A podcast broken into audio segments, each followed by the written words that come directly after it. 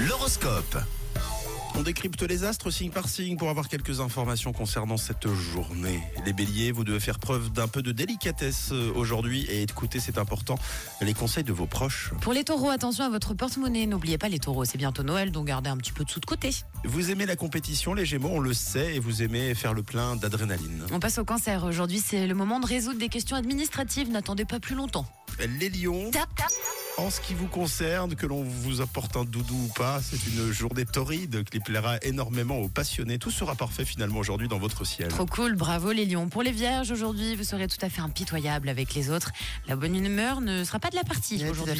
avec les autres, ça va ne marchera pas de la partie.